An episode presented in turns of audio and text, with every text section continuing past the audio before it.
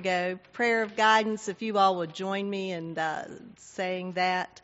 Lord, Lord, open, our, open our hearts hearts and minds minds be the by the power, of your Holy Spirit, that as the scriptures are read and your, word is proclaimed, we may hear with joy what you say to us today.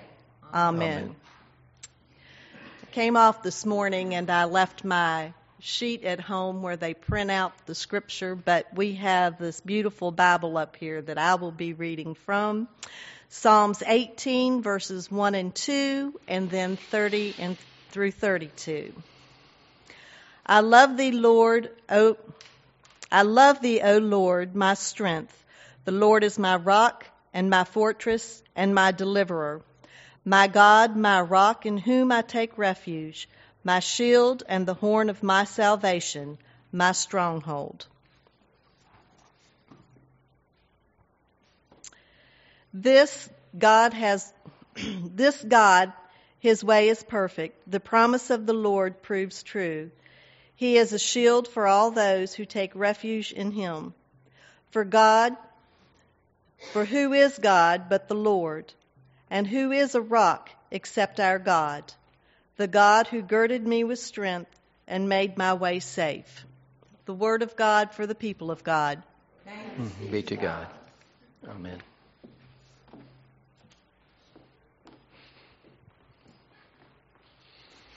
Well, I'm afraid to get up here this morning. And there it says, do not fear.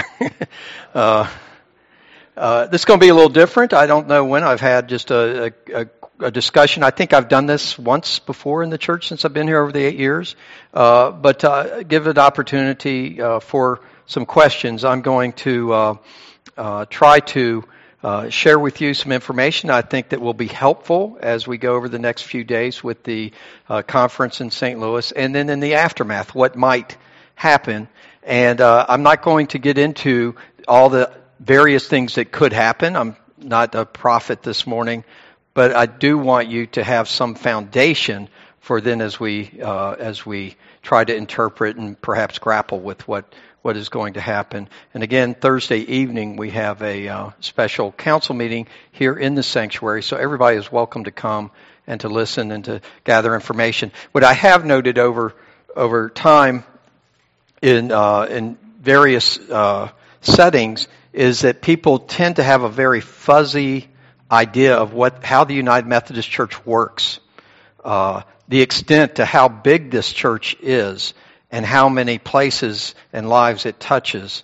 And so uh, I want to uh, uh be sure that uh, that we are aware of some of these things. But before I get into that, I just want to say this scripture means a lot to me. Do not fear, for I, God, have redeemed you. I have summoned you by name. You are mine. When you pass through the waters, I will be with you.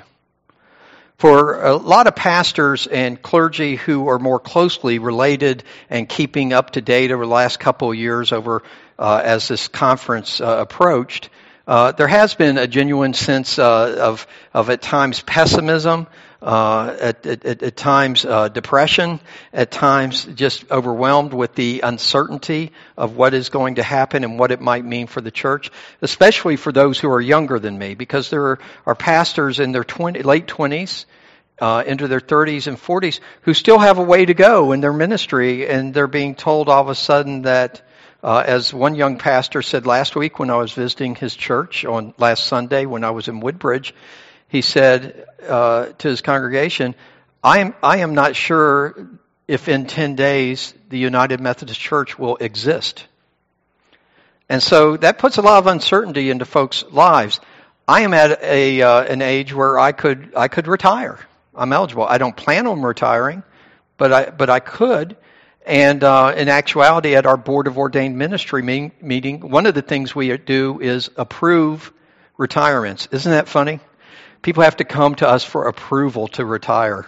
Sorry, sorry, we don't think you're ready. No, no. Um, I don't know we've ever disapproved somebody, but it's a formality that we do. It was the longest list of retirees I've ever seen in all years. And, and people going way back on the board could not remember when we had nearly so many retirees in one year. And we all knew what it was about. Was people were getting out while the getting was good. That was the way it was. This just in case things collapse, I want to get out now.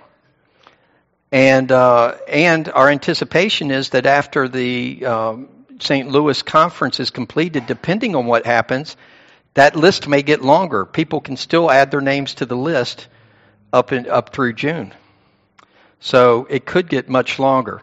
Now that speaks to many of the practical things how the church is being affected even before anything has been decided is that we will probably have a shortage of pastors here for a while, trying to replace all, all those, having fewer pastors this year come up to apply for ordination. We had far fewer pastors this year than in previous years.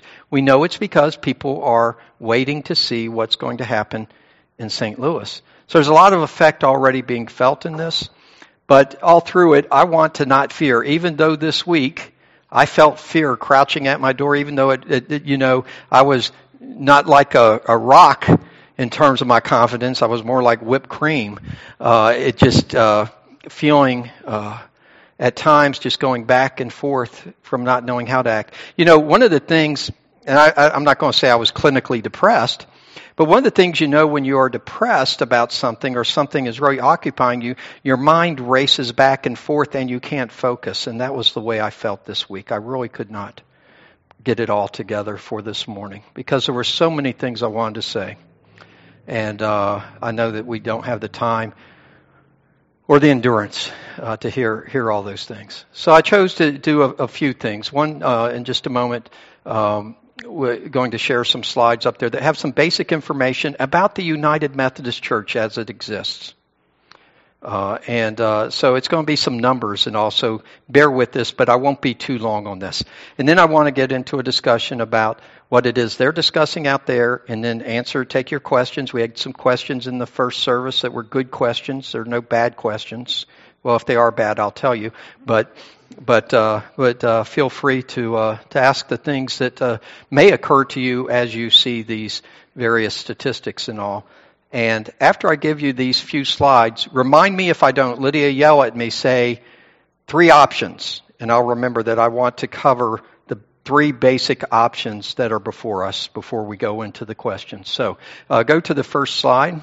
This, the conference out there is a special session. You can see that, which does not happen in our United Methodist Church because general conferences are expenses, are expensive. They have tried in various ways to keep the cost down on this one, but it still costs $3.6 million out of the church's money.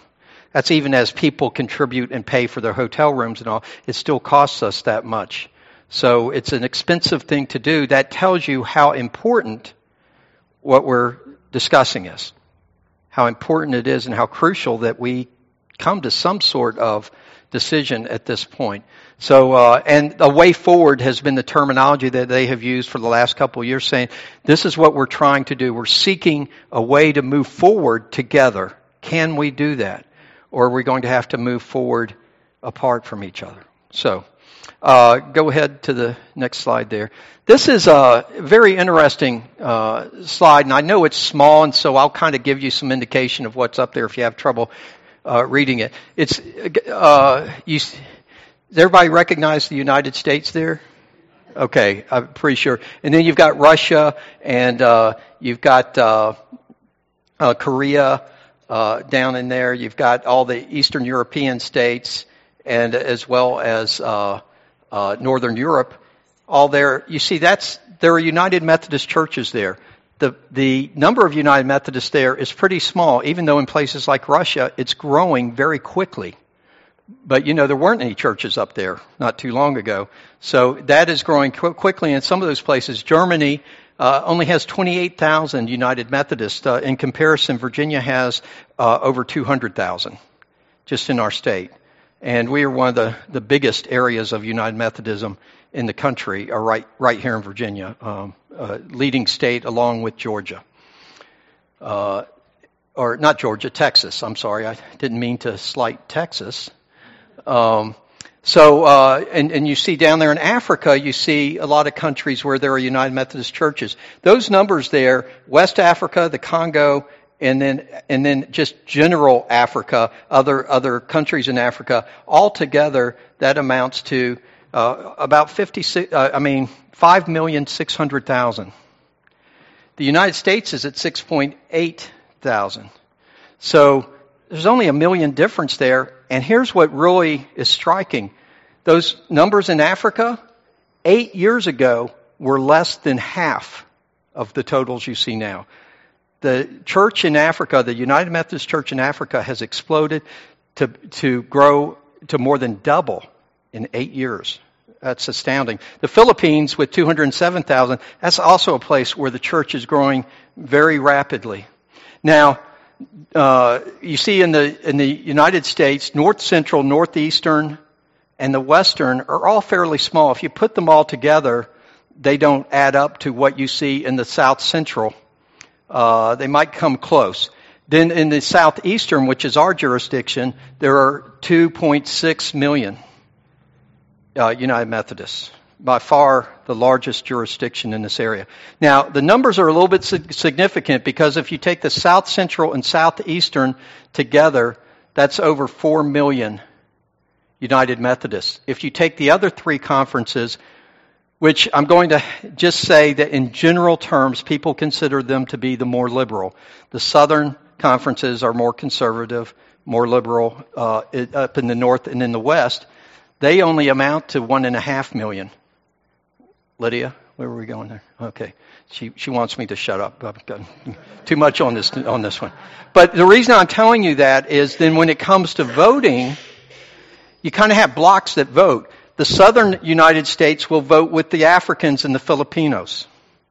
Okay, the uh, the Western United States is more likely to vote. Uh, their greatest chance for allies are in those European North Europe, Europe areas, except for uh, uh, if they had Korea. I think I said Korea was in there earlier. I didn't mean to say that. Korea is not part, the Korean Methodist Church is not part of the United Methodist Church.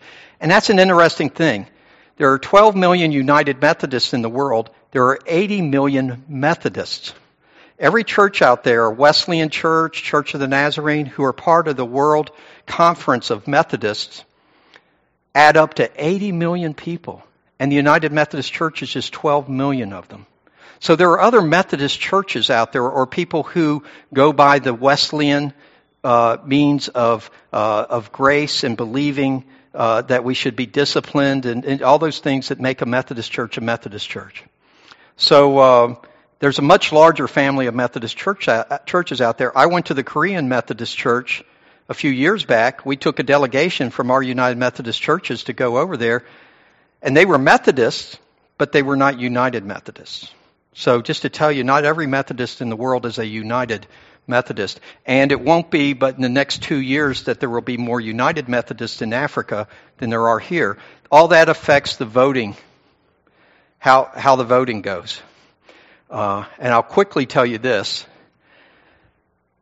Back around 2000 at the General Conference, the more progressive parts or liberal. I, I, don't much like that word, but the progressive parts, I don't like that word either. Uh, I don't like any of these labels. But in the West and in the North, very much lobbied to have the Africans, uh, the African United Methodists, become a, a regular part, be able to vote. Up to that time, they were now not allowed to vote in the General Conference. The only ones who voted were from the U.S. We said, we're a global church. We need to include everybody. You know, inclusivity is a good thing. Let's bring everybody in. So they brought, so they made the United Methodists in Africa uh, voters. It came back to sort of hurt them because they did not put the the church then in Africa was fairly small.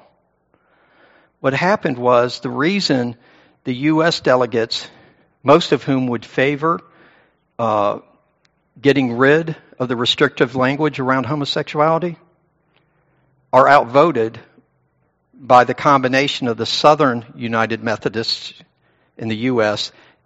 getting together with the African delegates and the Filipino delegates, the more conservatives. So that's why that language has stayed in for so long, is because of these sort of voting blocks. It gets very political. And that for me can be a very discouraging thing to notice as people go in supposedly to have holy conversation in St. Louis but you know they're already politicking behind the, scene, the scenes. And that's one of the discouraging things about it. Lydia, go to the next one. Okay, this just real quick. You can see that these are the five jurisdictions of the United Methodist Church, if you can distinguish colors there. And that gold over there and the blue part in the middle that includes Texas, that tends to be your more conservative, conservative areas in it. But also note that as big as that Western Conference is over there, uh, they have one twentieth the number of United Methodists as you would have uh, in in in in, a, in, uh, in the southeastern jurisdiction. So while geographically those are big areas, the north and the west, their portion of the United Methodist Church is, is pretty small in all too. Okay, next one. I think we're just about done. The other thing I'll point out is that if you look at the northern jurisdictions, north central, northeastern, and at the bottom, the western, and you look at their percentage of loss of members over the last, uh, uh, well, in 2016, that was a loss uh, in, in just uh, uh, four years. That loss uh, percentage is greatest in the west and the north, and in the southern churches. The southern churches, while we have lost, we have relatively been uh, much smaller decrease in membership and all too. Uh, so uh, that's just say again where strengths are and weaknesses are in terms of membership and all. Go to the next one. I think that's the last. So we're back to this. Okay. So what do I like about being a United Methodist? I'll just share this with you real quick because there can be a lot of doom and gloom around this, and oh, we got all these problems. Why did I? Why in the heck did I? I uh, oh, I shouldn't say that. Okay, I got people looking at me now. Know why in the, forgive me, uh, why in the world did I jump into this frying pan? Well, first of all, when I was, uh, I think I was 34, Lydia, I've tried to think of when I became a United Methodist. It was somewhere around there. You think that's right? Because then I was like 42 when I was called, so I think I was about six to eight years before my call. Uh, anyways, when I was called, I, will tell you, these are the things I liked about the United Methodist Church. I love the emphasis on grace and love. There wasn't much of that in the independent churches that I grew up in. Uh, just it, it, it was more about do the right thing, but it wasn't about God is a God of grace, and it's His grace that brings us to Him. His prevenient grace. He reveals Himself to us that He's actually a God who is active in our lives and not just sitting back waiting to see if we make any mistakes. So I love that. That's an emphasis of John Wesley. I read all that. That was good. The other things that I like were uh, had to do with how we appoint pastors. You know, if you're in most churches and the pastor leaves, it can take months or years for you to get a new pastor. You get a, you have to appoint a committee and a search committee, and you interview, and you have people come and do trial sermons. And you know, I would hate to do that as a pastor. I'd hate to be out there, you know, going church to church because I make a terrible first impression. I'd never get hired. And that first impression lasts a few years, so it's really hard to get past it. But uh, uh, but I like that idea that churches always had a pastor in the church. That if your pastor leaves within the week, you've got another pastor coming in. Uh, I thought I thought that was great, and also, believe it or not, I like the fact that the church didn't necessarily choose the pastor, but it was, a, it was the bishop and the district superintendents all together looked at that church and looked at everything and said, "We think that that Bob would be good there," and they knew me better than the church. And, and, and, and to tell you the truth, sometimes churches divide over, over trying to find a new pastor. They get into fights about it. And growing up, I can remember some search committees that really did a bad job and chose pastors that did not in any way fulfill what that church needed. So I like that idea. Uh, I like the uh, itinerancy that uh, I, I was a pastor for the whole United Methodist Church in Virginia. That I, you know, could go to any church and be their pastor. Uh, the other thing is accountability. I had seen in independent churches that there was a tendency for the churches not to be accountable to anyone outside of themselves. So if you had a pastor who was going a little bit you know, to left field or, or was all of a sudden ambition had overtaken him and you were doing some wild things. I like the idea that there was some people out here who were looking out for you and saying, you know what? We need to call Bob in and kind of talk to him about that idea. Maybe it's good, maybe it's not, but we're wondering about what it's doing to the church. Or they're having fights in that church. There's a, there's a great division. We need to send somebody in there who can go in to counsel that church. And we've got people who specialize in that in the United Methodist Church. They can come in a church that's fractured and try to help them.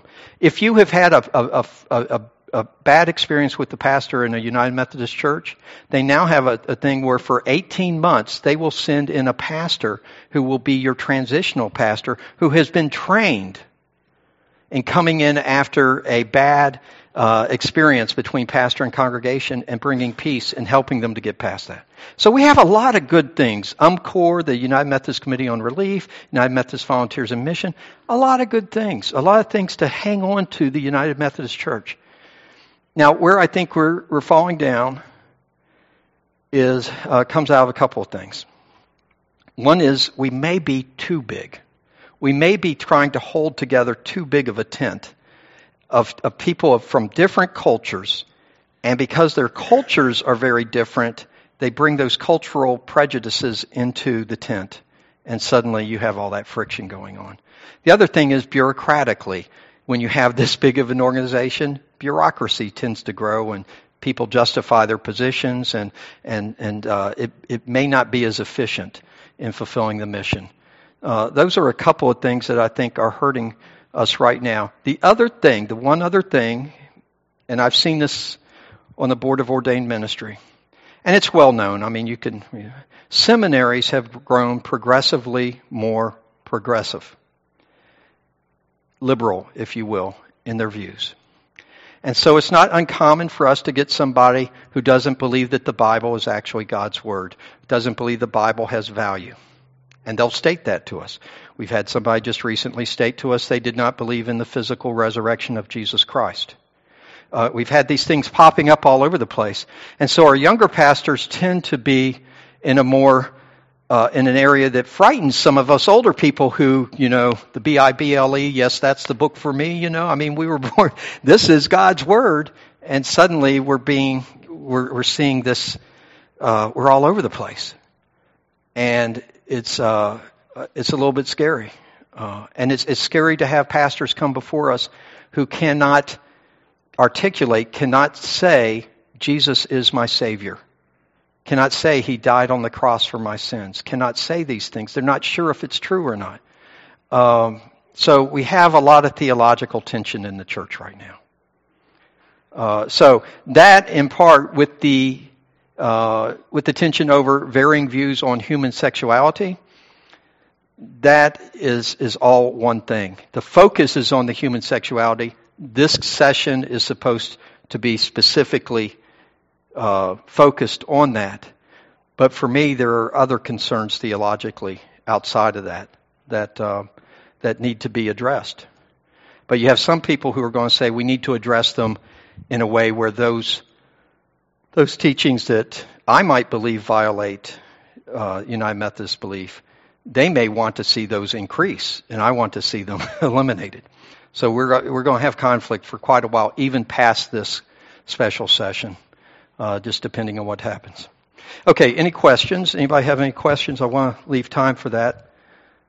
Anybody have any questions? Yes, Sandy.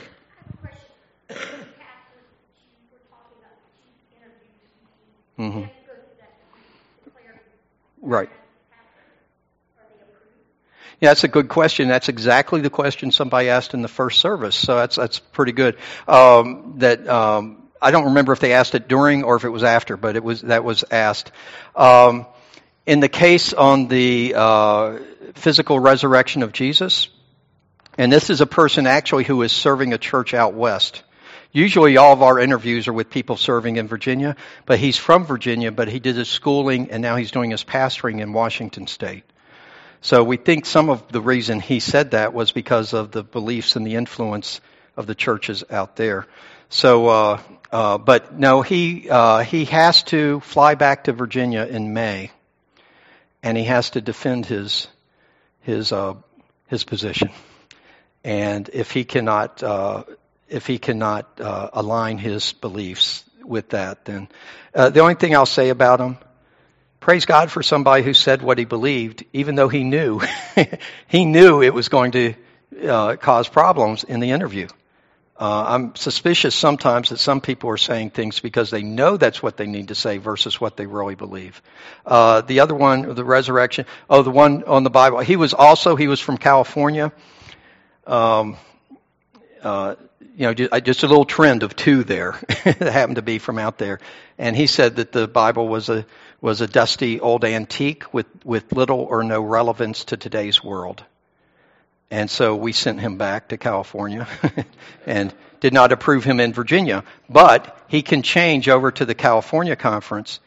And they have a bishop who has said that Jesus was not perfect, that Jesus grew, he got angry, he sinned, but, but as he grew, he learned, and God saw him. It's called adoptionism. It's an old her- heresy that God adopted him, basically said, This guy is my son. And um, that, so they have a bishop who's that far out doctrinally, so he, he might get approved out in California. Again, this is the strain between areas. You can go down into Georgia and go into United Methodist Church and swear you were in a Baptist Pentecostal church. I mean, it's it's you know, it's it's it's just striking the differences between churches. So uh, uh, okay, and, any other questions? Does that answer? Does that, yeah, yeah. Neither of them will go through, except the guy from Washington State we gave him the grace to come back. He has to write a five page paper and sit, submit it first and then fly back and be interviewed again.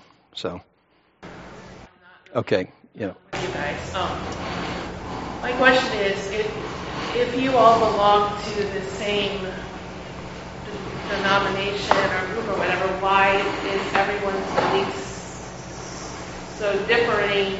One, and two, why are they allowing them to be creatures if their beliefs are different than everyone Right.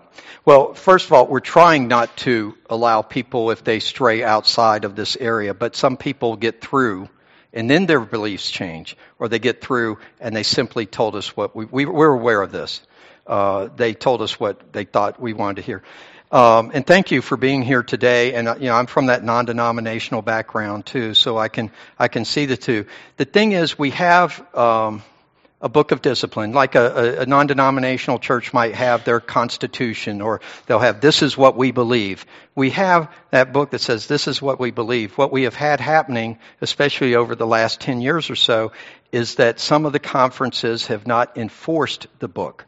So, the rules. So, rules are not being, or they, they enforce it, they go to a jurisdictional court, which we actually have that, and the court lets the person off easy. We had an instance here in Virginia where when a uh, pastor did uh, a gay marriage, they were simply suspended for a month with pay, and then um, that was it. And uh, that seemed, you know, I, I would like to be suspended for a month with pay if y'all would do that to me.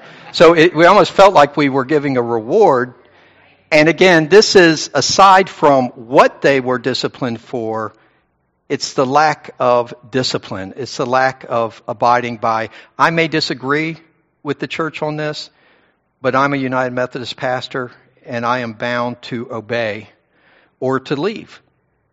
You know, and uh, so we've had a lot of instances of people not, uh, uh, pastors and conferences not enforcing the discipline. In fact, and I'll get into this, Lydia hasn't said it yet, but the three options one of the options is called the modified traditional plan. It's essentially keeping everything the way it is in our discipline concerning human sexuality, but in, but putting in ways to enforce it. So it would have to be enforced, and there would be penalties if a conference refused to enforce it. And so that is because they have seen that is the problem that we have. It's not so much what is in the discipline from their perspective, it's the fact that it's not being enforced. So you're, you're, you know, that was a good observation, a good, good question. Yeah. Mm-hmm. What's that? Yeah, yeah. The other two, one's called the open plan. Uh, that's kind of considered the um, the uh, the favorite if we go with the more progressive liberal approach is the open plan, which uh, uh, takes the language that's currently in out of the discipline, but allows each church to decide two things whether you would allow a gay marriage in your church and whether or not a gay pastor would could serve your church. Now, originally I thought that meant that there would be churches who would say, we we don't believe that that uh, you know we don't approve of homosexuality. We believe it's a sin. We don't want a pastor who is live, actively living an avowed lifestyle of homosexuality. But what I've learned in reading more closely is what they've said is you could still receive a gay pastor in a church that said that because the appointment is up to the bishop. The bishop will take that into consideration but the bishop may say, you know, they're kind of on the fence, or they're here, or we think this would be the best person for there, despite the difference we're going to put them in. This, uh, uh, you know, this happens. Sometimes churches go, why in the world did they appoint this person here? And uh, you don't always get the person that you, you want or what you told the bishop you wanted, the type of person. So, um, so that's uh, the, that's the one church plan. Those are the two things. Now, a lot of people on the conservative side oppose it because they see, yes, it does allow you to make that, that individual choice. But when, for instance, I as a pastor might go to a conference event, if I, if your youth went to the youth event uh, for the conference, if you go to district events, it may be, it may be totally supportive of something you don't believe in. The Presbyterian Church in Virginia recently had a, a youth conference, and this comes from a former pastor of this church whose wife works for the Presbyterian Church. And they had a uh, transgender uh, boy come up, 11 years old, and he had decided his gender. And they brought him up, and everybody, you know, stood and applauded for him. Uh, so, uh, and, and, and, I don't want to get into tra- transgenderism, which is different from other things, but the thing was that he said it made me aware that what are they going to do if the conference is okay with this, but your church isn't, but you send your youth to it, but the conference maybe has speakers or something who are supporting something that your church has said we don't believe. So it's, it's, it's, it's, it's, it's going to be more confusing. I think the idea is over the years that the people who were the more conservative churches would eventually kind of filter out over time and um, that eventually everybody would be of the same mindset. Uh, so that's the open plan, and then the the third one I won't even get into. It's it's a very actually it's genius, but it would be so complicated to carry out. Nobody seems to want to vote for it, but it, it it's actually to me kind of the fairest. To put it, what it would do is it would take every church in America that supported the current language in the discipline, the restrictive language around homosexuality, we would all be grouped together. The church could be in California and we're in Virginia, but we're in the same conference. So the conferences are no longer geographical, that map I showed. The conferences are according to your views. And they actually had three categories. So you'd have three types. You could choose which churches you want to align with. Now that works actually in our internet age. Because instead of having meetings physically together, you could do everything over the internet and, you know, but it's also, people realize it'd be very complicated to do that too. And then what would happen is the reason you would have that, you say, well, that sounds like you're dividing the churches up. Well, overall, things like UMCOR and UMVM, that the people from each group would jointly support. They would support the things where their theological beliefs didn't really matter. They would support those together but then they would also have the ability to, to work together side by side with people who shared their beliefs. Uh, the one other thing I'll say about that is we have never in the United Methodist Church done anything like that where, or given churches the individual choice around a theological belief. We, we, we don't have anything here today where we've decided something and New Hope United Methodist Church has they're, they're in a different camp on it. Um, that's, that's not the way it is. So we're setting a huge new um, uh, standard here for our church. So who knows what's going to happen? It's very likely that there will be uh, a lot of uh, roadblocks set up over the next few days that nothing will happen. And then churches are going to have to decide, as some have over the last, after the 2016 conference, some churches in the United States said, we're out of here. We're independent Methodists now. And we're, we can't do this anymore. And there were some very large churches, churches in Mississippi and others. Um, did Jeff? Did you have something? Yeah. So, what is the current status or, or about homosexuality? There's a. I wish I had. I did, should have brought the discipline up because there's a, a long paragraph that talks about that all persons are people of sacred worth and loved by God, deserving of respect. So it's going into this whole thing to make clear that what what they're about to say is not does not say that in any way you should abuse or hate or disrespect somebody because of their their preferences in this regard. But then the one sentence that has been consistently in there since 1972, this is the point of, of conflict, and that one sentence is and by the way, I was just uh, thinking about something. Uh, remind me in a moment to say trust clause, and then that's going to be the last thing we say because y'all. Are, I heard a stomach growl. Um, the uh, what was I talking about? yeah, the, the, the, yeah the sentence says that the practice of homosexuality is, is incompatible with Christian teaching. I've got that memorized. That's that's what it says, and the two restrictions then that means is it doesn't mean that a, a, a, person in a gay relationship can't walk through those doors. Very often you see a picture and the doors are bolted and we're not, can't come through the doors, can't worship in, in, with the congregation, can't, you know, somehow would be treated as a leper. But it does have two restrictions. One is on the the gay marriage, and and part of that's just a theological understanding of what marriage is in the Bible between the man and the woman, and you know what the purpose was, and so forth. And because it's never mentioned in Scripture either, there's no there, there's nothing there that would say this is this is something to be celebrated in a in a in a religious way. Then the other uh, uh, restriction is on being clergy. If you're uh, in an active now, they use that word if you're a avowed practicing homosexual, you cannot be a pastor. You cannot be ordained. You can't be a deacon. And deacons are also ordained as deacons. That's a whole other office that we don't have in our church. But you can't do that. It doesn't say that you can't uh, uh, be on the church board. It doesn't say any of those things because we're all sinners. And there are people in here, I'm sure, who are committing uh, sins of a sexual nature. Have nothing to do with homosexuality. It doesn't say that, but it has those two uh, restrictions: clergy and a, and a, marriage ceremony. And so that's where that's where everything kind of came to a head. Uh, so that that is that is the restriction. Now, avowed practicing means somebody could come and say, "Listen, I have had that orientation for as long as I can remember, but I am not going to be in a, a gay relationship as a pastor. I will you know, and uh, I will not. Uh, uh, and the other thing, the word avowed means that we can't say, gee, I think that Tom over there, wow, he seems a little gay to me, and bring an accusation against him. It only happens if the person says, listen, this is who I am, and you need to know that.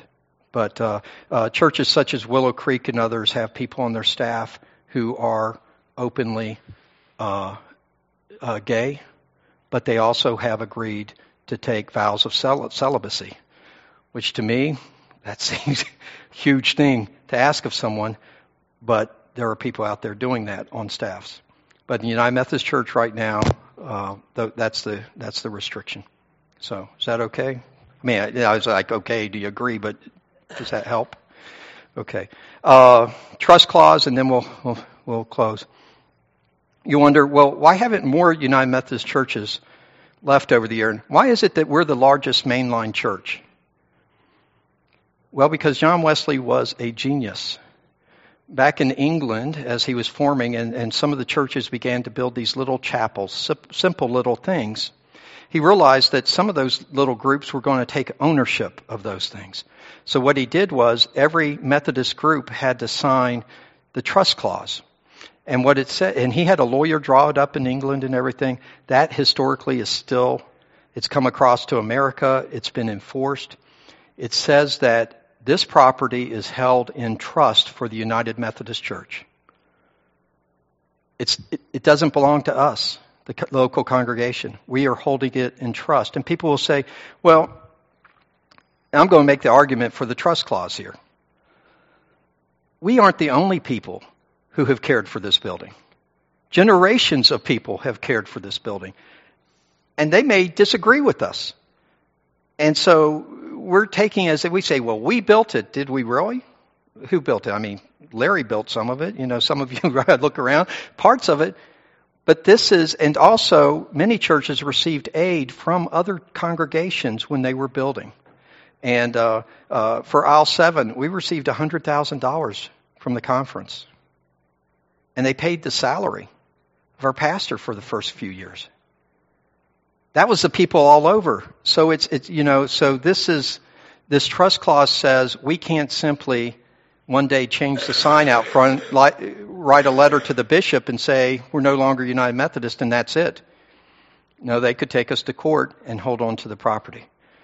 Now, what's happening in St. Louis around that? There are a lot of proposals called gracious exit plans, which say it says if a church decides to exit the denomination, that they could keep their property, or that they could negotiate with the conference on, on what would happen with the property. And it may be in Mississippi, two very large churches that had a lot of money owned on their property. One had just built a new building. These were like the biggest churches in Mississippi. One owed, owed $4 million. Well, the conference doesn't want their debt and all too. So what the conference said was pay apportionments, the amount of two years of apportionments. That's kind of our um, uh, what we pay to the denomination to take care of denominational grants. For us, it's about seventy thousand dollars each year right now. If you would pay that for two years, you can keep the property. That would be quite a deal for this property right here. And to tell you the truth, the, the, the conference won't want some of these churches out there. They're way down a country road and they were built in 1830 and they're falling apart. They don't want those properties. I think they would want this one. We've got five acres of land next door. Uh, you know, so so they would probably want this. So that would be if things went that far down the road, a consideration that every church has had to think about is if we leave, we leave as a people which is, we always say the people are the church, right? But we don't necessarily get the, the property, at least not without some negotiation and some cost. So um, uh, just bringing that up to everybody. Uh, they say that's why, you know, Baptist churches, how did they grow? Division. You know, I, I saw it growing up. You know, uh, you leave today and say, well, boy, that preacher, he was so way off. I'm so angry. I'm so mad. I'm going to leave and start another church. And then you start going around and recruiting people, and before you know it, you've got 10 or 12 dissatisfied people, and you go off and you meet in a house for a while, then you build your building, and now you've got a new Baptist. That's how they plant churches. Now, I'm not picking on the Baptists here because it's worked. But generally, because uh, they don't, their property is owned by the local congregation. They don't have to worry. They could move from Southern Baptist to Independent Baptist to, to whatever they want to in a minute. It doesn't matter. But the trust clause has helped us stay in the denomination, even through rough times when maybe we may have been too precipitous, too quick to leave. It said, slow down, think about it for a minute. And if it's important enough, you might say, we'll just go build someplace else or we'll at least try to negotiate. So, anyways, that's a wonderful spiritual note to end on today. But anybody else? Yes, yes. I've been looking at this. I've been a Methodist since I was 12 years old. I'll, I'll repeat things for y'all in the back because I realize. I've been studying this too, and it looks like every option, other than the one church plan or each individual church decides, uh-huh. is going to actually affect the colleges, the seminaries, the old folks' homes, the low-income housing that our church, the United Methodist Church, right, contributes to. Because yep. you're going to lose churches. Yep.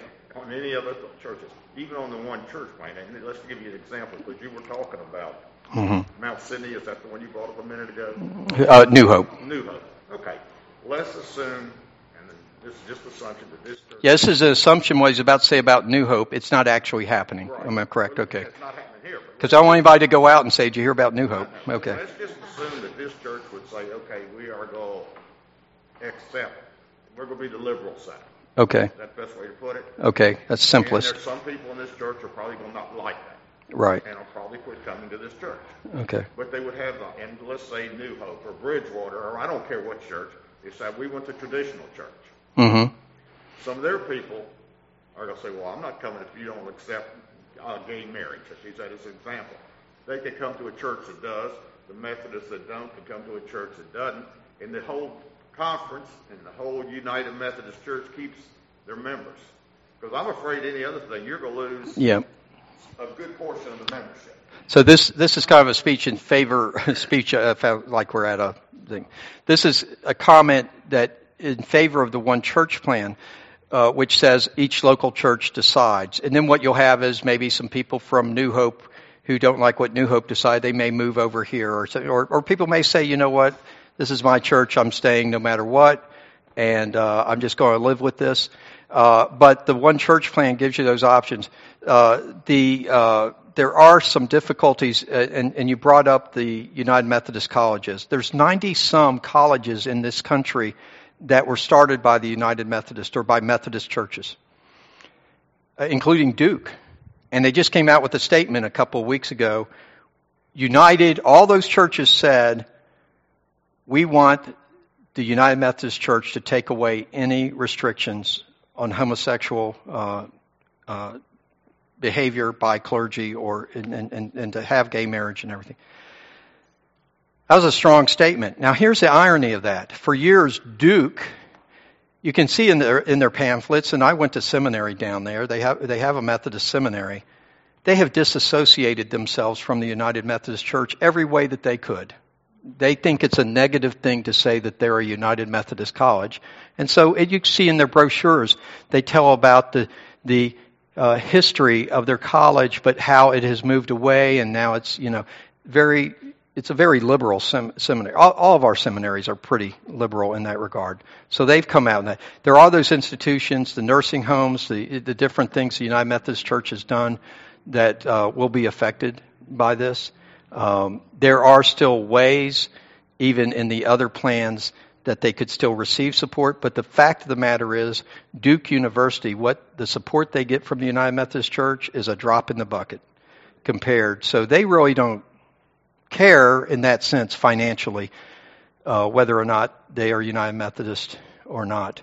And then you have uh, others like uh, Asbury, which is a much more traditional seminary out in Wilmore, Kentucky, that would probably be fine and would be supported by the traditional churches that go. But that's a good observation. Is you know there are strengths in each of those areas. There, uh, the traditional plan, the big strength is nothing changes, except the fact that some people are going to be so angry they're going to leave because they wanted it to change.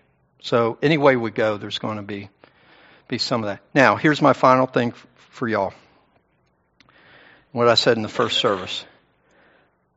At times, I'm sick to my stomach that we're going through this. I also uh, uh, realize that you know my thought for this week was Psalm 18 and that the Lord, you know, and then Isaiah 43. You know, the Lord's called us. Do not fear.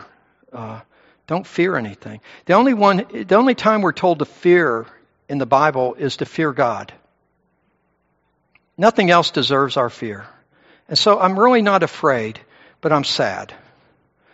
I've been sad thinking that our church might have some folks who won't be here.